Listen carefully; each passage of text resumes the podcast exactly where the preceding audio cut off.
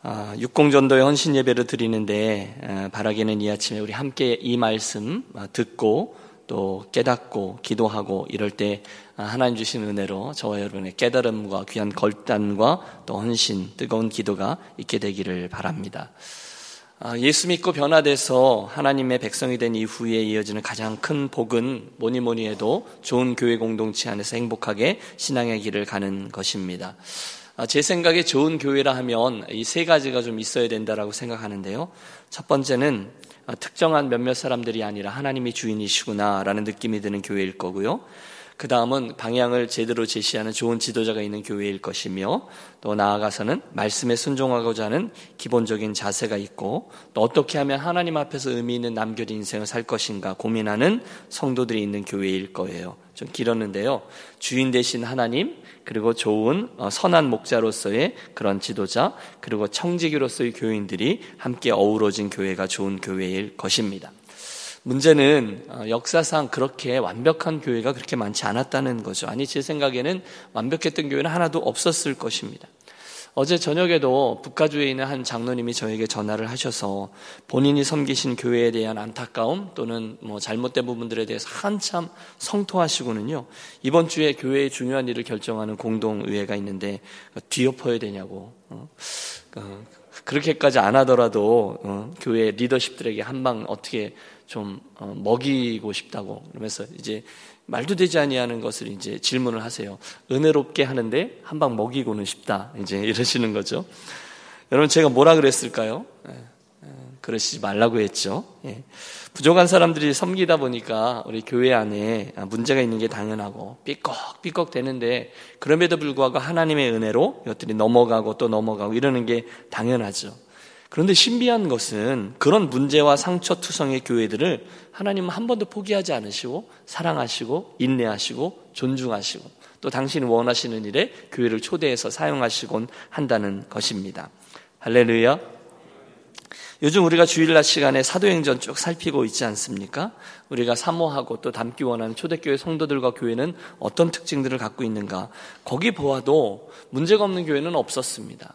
예루살렘 교회, 성령 충만한 교회, 성령이 역사하는 교회라 해도 5장쯤 가보면 아나니와 삽비라 사건으로 인해서 상처가 있었고 6장쯤 가보면 구제의 문제로 인해서 다툼도 있었고요. 뭐 예루살렘 교회뿐이 아니죠. 저 은사로 가득했던 고린도전서에 나오는 그 고린도 교회만 해도 나는 바울파, 나는 아볼로파, 나는 게바파, 나는 그리스도파 그래가지고 파당이 나뉘었다는 기록도 나오고요. 갈라디아서 보면 성도들끼리 서로 물고 또 먹고 있다는 표현도 나오고요. 빌립보 교회 같은 경우는 여전도회 회장들끼리 어, 반목해서 그 여파로 교회가 분열되어 있었다는 기록도 나옵니다. 무슨 말씀을 드리려는 것인가 하면 교회 안에서 교회 안에 있는 성도들의 문제를 바라볼 때 처음부터 우리 안에 조금 여유가 있었으면 좋겠어요.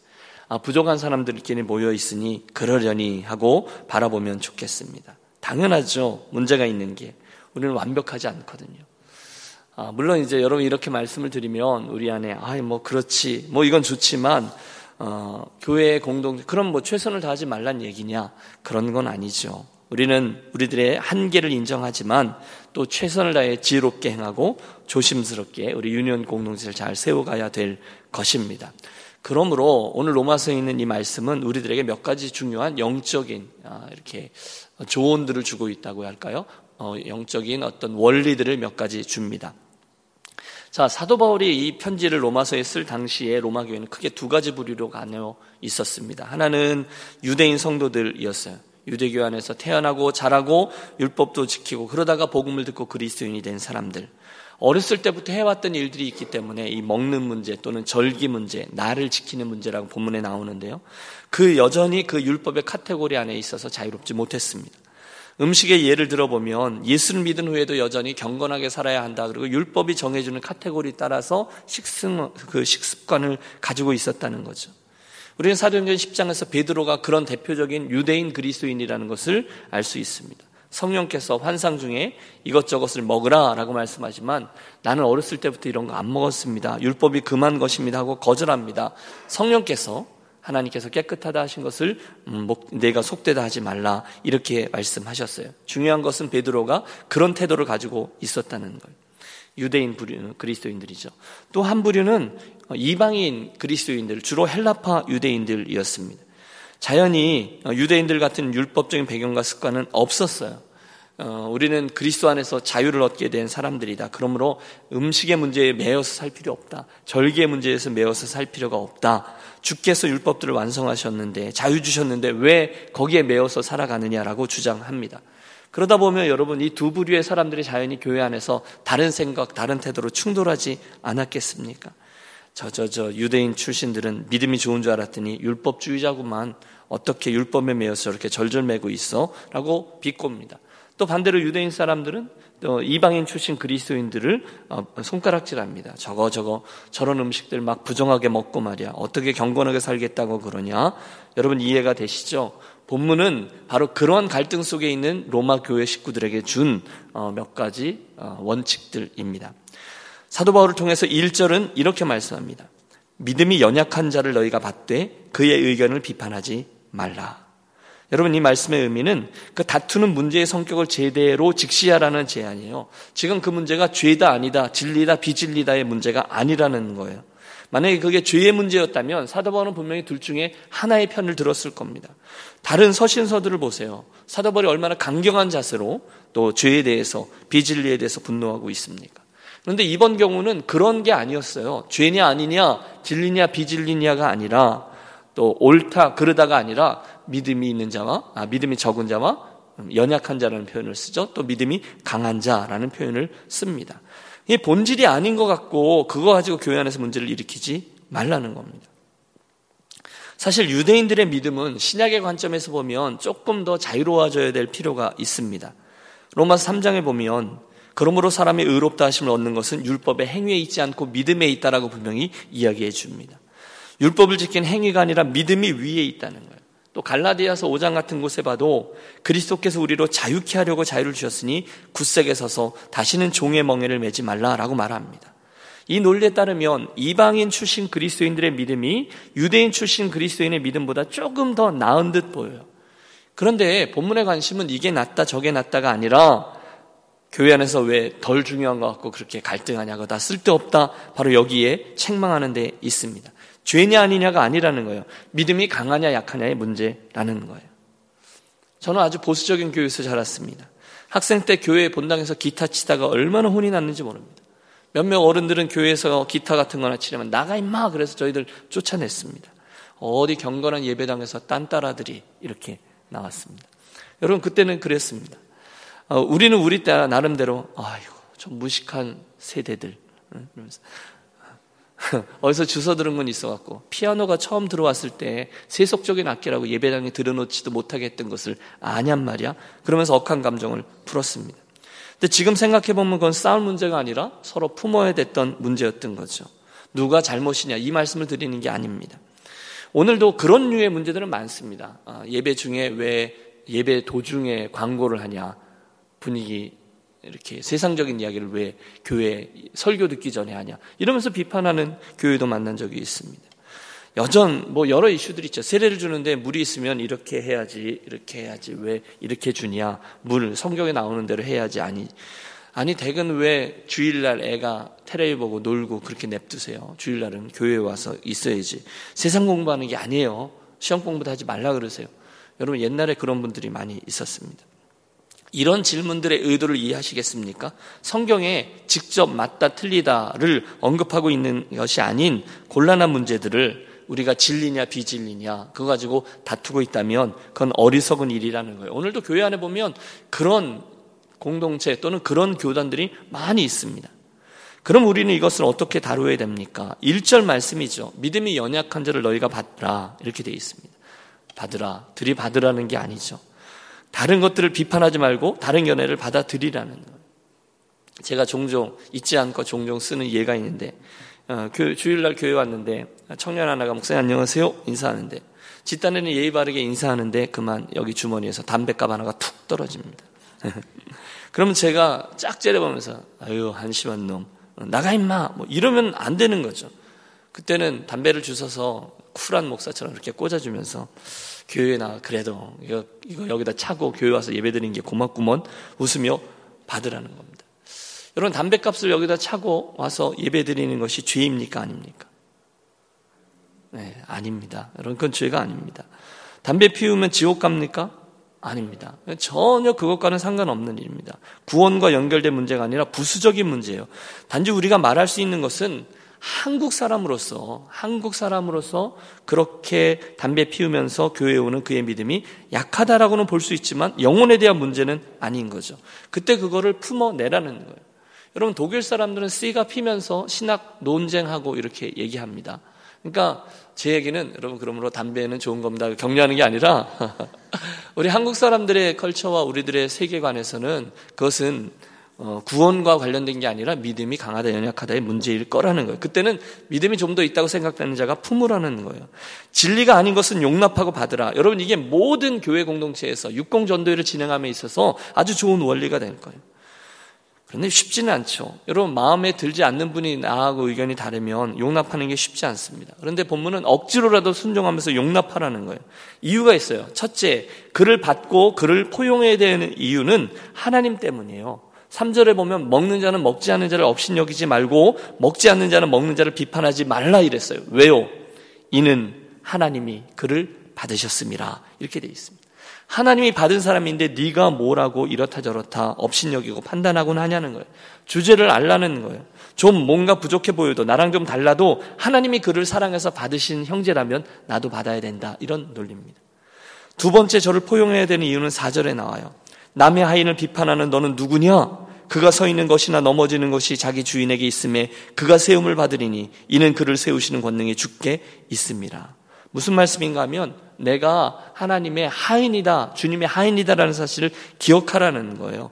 그러므로 하인이 그 다른 일을 판단할 그럴 자격이 없다는 거예요. 주인이 따로 계시다는 거예요. 내가 판단하면서 주인 노릇하지 말라는 거죠. 저는 요한복음 21장에 나오는 베드로가 바로 이 실수를 범했다고 봅니다. 예수께서 갈릴리 바닷가에서 그 실망했던 그 실족했던 제자들을 다시금 불러서 치유하시죠. 요한의 아들 시몬아 내가 나를 사랑하느냐 세 번이나 그를 치유하십니다. 그리고 나서 베드로하고 관계가 회복되었다라고 느끼셨는지 앞으로 내가 이런 삶을 살 거야라고 말씀하시면서 내가 앞으로 이런 죽음을 죽게 될 거야라고 말씀해 주십니다.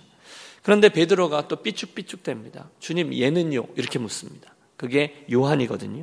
그때 주님이 말씀합니다. 내가 올 때까지 그를 머물게 할지라도 내가 무슨 상관이냐? 너는 나를 따르라. 말씀합니다. 이 친구의 인생을 어떻게 이끌든지 그건 내 주관이 아니니 너는 너의 인생을 나를 따르며 살아가라. 월권행위 하지 말라는 것입니다. 우리가 남을 판단하지 말아야 될 두 가지 이유입니다. 여기까지 말씀 한번 정리하고 넘어갈까요? 로마 교회는요, 출신과 배경이 다른 두 부류의 사람들이 율법의 문제, 먹는 문제와 나를 지키는 문제로 갈등하고 있습니다. 고기를 먹지 않는 사람들은 고기 먹는 사람들을 정죄하고 고기를 먹는 사람들은 고기를 먹지 않는 사람들의 믿음이 약하다고 깔보았어요. 그런데 하나님은 고기 먹는 사람도 고기를 먹지 않는 사람도 받으셨다는 거예요. 그리고 말씀하세요. 믿음이 연약한 자를 너희가 받되 그의 의심하는 바를 비판하지 말라. 덜 중요한 것 같고 싸우지 말라는 거예요. 이유는 첫째 하나님이 저를 받으셨습니다. 둘째 너희가 누군데 너희는 하인인데 그것을 판단할 권리가 없다라고 말씀합니다. 그래서 맺어지는 결론이 7절과 8절입니다. 우리 한번 7절과 8절을 함께 읽습니다. 우리 중에 누구든지 자기를 위하여 사는 자가 없고 자기를 위하여 죽는 자도 없도다. 우리가 살아도 주를 위하여 살고 죽어도 주를 위하여 죽나니 그러므로 사나 죽으나 우리가 주의 것이로라. 아멘. 여러분 이게 결론입니다. 먹어도 누를 위, 누구를 위해 먹어요? 주를 위해. 또 안 먹어도 누구를 위해 먹지 말아요? 주를 위하여라는 거예요. 어째서요? 우리가 다 주의 것이기 때문이라는 거예요. 그래서 10절은 이렇게 맺어집니다. 내가 어찌하여 내 형제를 비판하느냐? 어찌하여 내 형제를 업신여기느냐? 우리가 다 하나님의 심판대 앞에 서리라. 여러분 이 말씀 속에 두려움과 떨림으로 대하십시오. 비판하지 말라는 거예요. 왜? 우리가 했던 그 말들을 우리가 하나님의 심판대 앞에 서서 다 하나님 앞에 드러나게 될 것이고 직구하게 될 것이라는 거예요. 여러분, 그들이 왜 비판했을까요? 똑같이 주를 위하여 고기도 먹고 똑같이 주를 위하여 안 먹기도 했는데 어디서 문제가 생겼습니까? 내가 옳다라는 그 기준에서 생긴 것이죠. 그러므로 여러분 이 아침에 우리 이 부분을 잘 짚고 넘어가기 원합니다. 본질이 아닌 거라면 여러분 성경에 말하는 진리와 비진리에 대한 것이 아니라면 서로에 대해서 어떻게 해야 돼요? 들이받아야 돼요? 아니면 받아야 돼요? 받아야 된다는 겁니다. 자라온 환경, 출신, 교단, 또 교파, 신앙생활의 패턴이 다를 수 있어요. 어릴 때 자라셨던 교회 목사님의 그 패턴에 따라서 우리들 신앙의 컬러가 다 달라질 수 있어요. 그러나 근본적인 오류나 비진리가 아니면 다 포용하는 거죠. 우리 교회도 새벽 예배 마치 기도하다 보면 주여 하며 기도하는 분도 계시고 또 조용히 기도하시는 분도 계십니다. 그럴 수 있는 거죠. 그런데 주여라고 기도하는 분들에게 하나님이 귀가 먹었냐? 그렇게까지 기도해야 되냐? 여러분 이러면 오늘 본문의 말씀을 거치는 거라는 거예요. 또 조용히 기도하는 사람 보고 그렇게 뜨겁지 않게 신앙생활 하면 안 돼. 여러분 이거 다 잘못됐다는 겁니다. 우리 인생에 있어서 그건 중요한 게 아니라는 거예요. 대신에 나하고 다른 방식으로 은혜를 받는구나. 그러면 끝나는 거죠. 이게 관용을 품은 성도들이라는 거예요. 여러분 왜 우리가 헌신 예배 때 이 말씀을 나누고 있을까요? 그렇게 살자는 겁니다. 오늘 본문에는 두 번째 문제도 나옵니다. 형제를 판단하지 말고 서로 관용하고 받으라. 예, 알겠습니다. 그러면 여러분 그렇게 얘기하다 보면 다 지 마음대로 하는 거 아니에요. 그죠? 그 다음에 발생하는 문제가 있어요. 성경에 딱 나오면 간단해요. 그대로 하면 돼요. 그런데 성경에 안 나오는 얘기가 더 많거든요. 그러면 목사님 고기를 먹으라는 거예요? 먹지 말라는 겁니까? 이 문제가 따른다는 거예요. 목사님, 그 두루뭉실하게 넘어갔는데 담배 이야기를 하다 마셨는데 그럼 담배를 피라는 거예요? 피지 말라는 거예요? 성경에 안 나와요. 그렇죠? 술 이야기도 술 취하지 말라 이렇게 돼 있지 술 먹지 말라 이렇게 나오지 않았기 때문에 이 경계가 애매모호해요. 어디서 이렇게 취하는지는 아무도 모르잖아요. 여러분 제가 무슨 얘기를 들은지 아시겠죠? 성경에 나와 있는 이야기면 저와 여러분이 순종하기가 굉장히 쉽습니다. 딱 선을 그으면 되니까요. 그렇지만 우리 인생을 살아가며 교회 공동체를 세우며 나가는 데는 어정쩡한 문제가 훨씬 더 많다는 겁니다. 그런 것들을 어떻게 판단하고 어떻게 행동해야 합니까? 우리들에게 있는 두 번째 숙제일 거예요. 오늘 5절에 보면 원리가 나옵니다. 어떤 사람은 이 날을 전날보다 낮게 여기고 어떤 사람은 모든 날을 같게 여기나니 각각 자기 마음에 확정할 지니라. 다시 말하면 이 절기에 대한 문제도 자기 마음대로 확정할 지니라라고 말씀했어요. 성경이 지적하지 않는 것들에 대해서는 어, 여러분 개혁 어, 한글에 보면 각자 소신껏 결정하라 이렇게 되어 있어요. 각자 소견에 오른 대로 판단하라 이렇게 되어 있습니다. 따라해 주세요. 마음대로 하세요. 예. 여러분 잘 들어보십시오. 성경이 말씀하고 있지 않는 것들은 각자 알아서 소신껏 결정하라는 거예요. 주의를 어떻게 지킬지. 또 주일날 왜 옛날에 장로교회에서는 그랬잖아요. 주일날 물건도 못 사 먹게 했습니다. 버스도 못 타게 했습니다. 죄라 그랬습니다. 돈 쓰면 안 된다고. 그래서 저 학생 시절에 그 문방구에서 문구 사다가 어, 교회 이렇게 환, 꾸미고 이렇게 환경 정리하고 그랬다. 욕 되게 먹었습니다. 시험 들 뻔했습니다. 주일날 뭐 샀다는 거죠. 여러분 이런 것들은 성경에 나오지 않아요. 통성 기도해야 되는지 조용히 기도해야 되는지 각자 마음에 확정할지니라. 그러면 어떻게 해야 합니까? 나와 다른 견해 있는 사람들이 있음을 인정하라라는 거죠.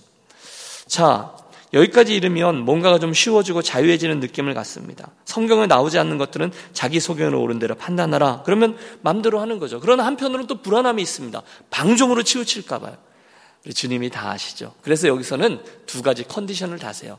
너희들 마음대로 소견에 오른 대로 행동하되 이 두 가지 하에 판단하라는 겁니다. 첫째는 6절부터 8절의 말씀입니다. 그 결정과 행동의 동기가 선해야 된다는 거예요. 나를 중히 여기는 자도 주를 위하여 중히 여기고 먹는 자도 주를 위하여 먹으니 이는 하나님께 감사하며 먹지 않는 자도 주를 위하여 먹지 아니하며 하나님께 감사하느니라. 우리 중에 누구든지 자기를 위하여 사는 자가 없고 자기를 위하여 죽는 자도 없도다. 우리가 살아도 주를 위하여 살고 죽어도 주를 위하여 죽나니 그러므로 사나 죽으나 우리가 주의 것이로라. 맨 여러분 이 말씀의 강조점은 이겁니다. 무엇을 선택하는지 내 소견대라는 건 맞는데 내 편한 대로가 아니라 주 안에서 주를 위하여 하라는 거예요. 동기가 판단 근거가 주님을 생각하고 주님이 기뻐하시는 걸까? 이게 주님을 원하시는 걸까를 생각하고 고민하라는 거예요. 그렇게 되면 고기를 먹는 것도 주님을 위해서 먹게 되고 고기를 먹지 않는 것도 주님을 위해서 먹지 않게 되는 거죠. 주일날 TV를 보고 또 주일날 놀러 가고 이런 것도 주님을 위해서라면 얼마든지 할 수 있는 거죠. 또 주님을 위해서라면 안 할 수 있는 자유도 선택하는 것입니다. 동기를 잘 선택해야 된다는 거예요. 우리는 모두 이미 늦은 사람이들입니다. 무슨 말이냐면 저와 여러분 이미 나를 위해 사는 사람이 아니라는 거예요. 우리는 예수를 영접한 이후 더 이상 내가 아니라 주님을 위해 사는 존재임을 믿습니다. 여러분 믿습니까? 나의 가족도, 나의 자녀도, 내 일하는 것도, 교회에 와서 주님을 섬기는 것도 모두 다 주님이 어, 주님을 생각하며 주님을 사랑하기 때문에 해야 되는 사람이라는 거예요. 그러므로 여러분 어, 저와 여러분이 또 우리 육공전도회가 저와 어, 주님의 몸된 교회와 또 인생을 살아나갈 때 선택하는 모든 것들이 주를 위하여 하는 것이 아니라면 아무리 선한 것이라도 별로 의미가 없는 것일 겁니다. 교회 봉사도 예물 드림도 시간 드림도 교회와 하나님을 위한 것이 아니라면 그것들은 헛일이 될 수 있어요. 나를 위한 거라면 자기 의가 되는 거죠. 여러분 기억하세요? 모든 것들을 판단할 때 주님을 위하여라는 선한 동기를 근거로 삼으십시오. 두 번째 조건은 10절에서 12절입니다. 내가 어찌하여 내 형제를 비판하느냐? 어찌하여 내 형제를 업신여기느냐? 우리가 다 하나님의 심판대 앞에 서리라. 기록되었을 때 주께서 이르시되 내가 살았노니 모든 무릎이 내게 꿇을 것이요 모든 혀가 하나님께 자백하리라 하였느니라. 이러므로 우리 각인이 하나님 자기 일을 하나님께 짓고 하리라. 다시 말씀드리면 우리가 생각하고 판단하고 선택하는 모든 일에 대해서 어느 날 분명히 책임질 날이 온다라는 것을 유념하고 선택하라는 거예요.